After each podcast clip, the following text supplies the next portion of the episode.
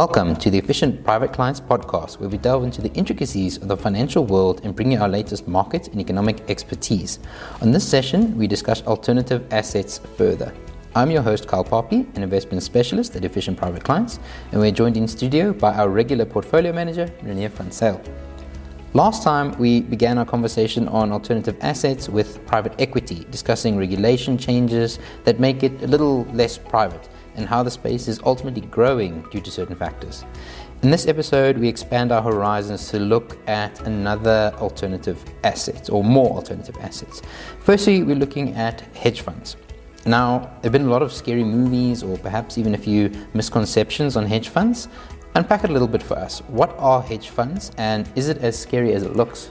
Yeah, so first of all, I feel very privileged to be a regular guest on your show, Carl. Thanks, thank you very much. And I think all of us have seen you know, The Big Short, or we've seen the series Billions, right? So I really think it does work like that yeah. in real life, even though we aren't hedge fund managers. It always seems that way.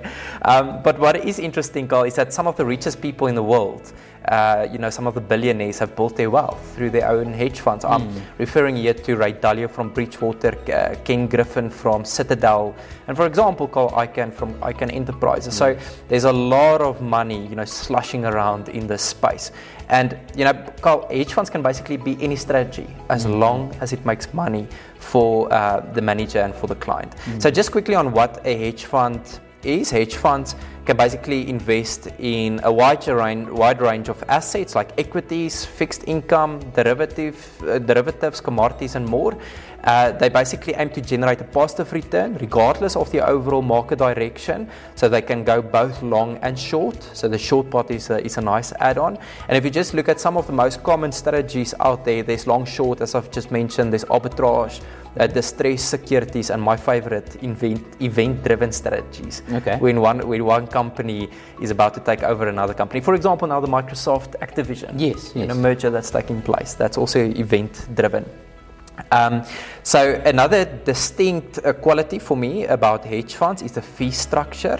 So the fee structure of a hedge funds typically involves two main components: mm. management fees, similar to what we charge our clients, and then a performance fee, which is also referred to as an incentive fee. Mm. Now the performance fee is usually set at 20%, but it can basically vary anywhere from 10 to 30% or even higher in mm-hmm. some cases. Um, and usually, what these companies do is they make the performance fee subject to a high watermark, okay. meaning that the fund must first recover any losses before the performance fee is charged then mm. on new profits. Yeah, makes sense. Yes. Then with regards to the scary part of your question, I think there's a misperception, you know, that hedge funds are a bit more risky than they actually are. A lot of times they actually strip out the risk out of a portfolio given that they can take a stance in the opposite direction mm. to where the market is going to. And that essentially then reduces reduces the volatility, yes. which is just another word for risk, mm. you know, in the portfolio. Another important thing to remember is that hedge funds um, that deploy long-short strategies, okay. they're often more long than short. So they usually take long positions between 70 and 90% of the portfolio, and then short positions between 20 and 50% mm. of the portfolio. Now and again, a, a big short. A big short, exactly. Yeah, but that must be a very convicted big short, right? So, um, but but a possible risky element of everything can be the fees that are sometimes a little bit exorbitant, and also investors must have um, some time on hand if they invest in that. Yes. Mm. Okay. Well, I hope you you're ready for this one. Okay. Another alternative asset we've seen a lot of queries on over the last couple of years have been cryptocurrencies. We've seen a couple of high profile falters over the last year or two, and there are still large, or are there still large, risks in the space? Uh, what should investors look out for? Yes, so there's been a high, I think there's been a couple of high profile crashes over the last a year. I mean, just in 2022, we saw FTX, we mm-hmm. saw Voyager, we saw Terra, and that happened in short succession. Yes, just after each other. Yes, and then this year we saw Signature Bank going under because of their exposure to crypto assets. And unfortunately, we know if a platform or a bank that exchanges or holds your crypto assets goes bankrupt, there's a risk that you're also going to lose your capital, mm-hmm. like some investors have experienced for themselves. And you know, then there's also the risk that the exchange holding your investments, you know, can get hacked by criminals. Yes, yeah. We've also seen that, you know, over the last five five years. Now, apart from the exchanges, uh, you know, if we look more towards the cryptocurrencies, mm-hmm. you know, there's uh, basically one cryptocurrency that has withstood you know, the test of time. And I'm sure you can guess which yeah. one I'm referring to. The king of all cryptos, and that's Bitcoin. Now, just quickly a, a refresher on Bitcoin. It's a digital currency similar to pounds, uh, or basically it is a currency uh, yes. similar to pounds or dollars or euros. You can use it to tra- transact. You can pay for th- for it with uh, for, for for things that we've seen now, mm-hmm. you know, Easily via via e-commerce platforms, etc. There's more uh, platforms nowadays that generally accept, you mm-hmm. know, certain cryptos like for example um, Bitcoin.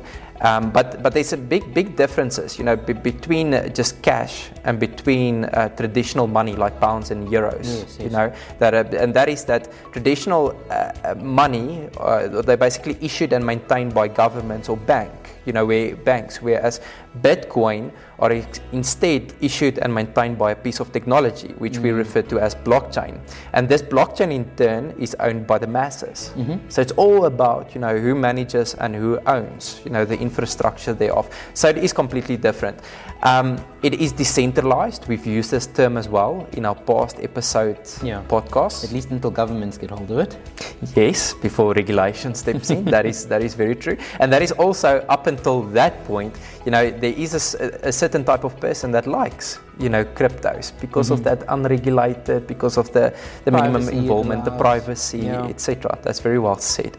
Um, now, when it comes to cryptos at Efficient Private Clients, we are much rather of the opinion that it's not an investment, but it's much rather a medium of exchange. So, I must just emphasize we're not against crypto or opposed to it. We're just more interested in the underlying technology than we are in it as an investment. You know, we believe that there's larger companies out there, Visa, MasterCard, PayPal, that can do it a lot better than us. Yes. At the end of the day. Okay, no, that makes sense. Now, we've covered, we've covered some of the uh, most well known alternatives, uh, apart from maybe art, collectibles, mm. and uh, real estate. Yes. How do efficient private clients incorporate these alternatives into our solutions? So, this is a space that we, we're very um, excited about, you know, within our company as well.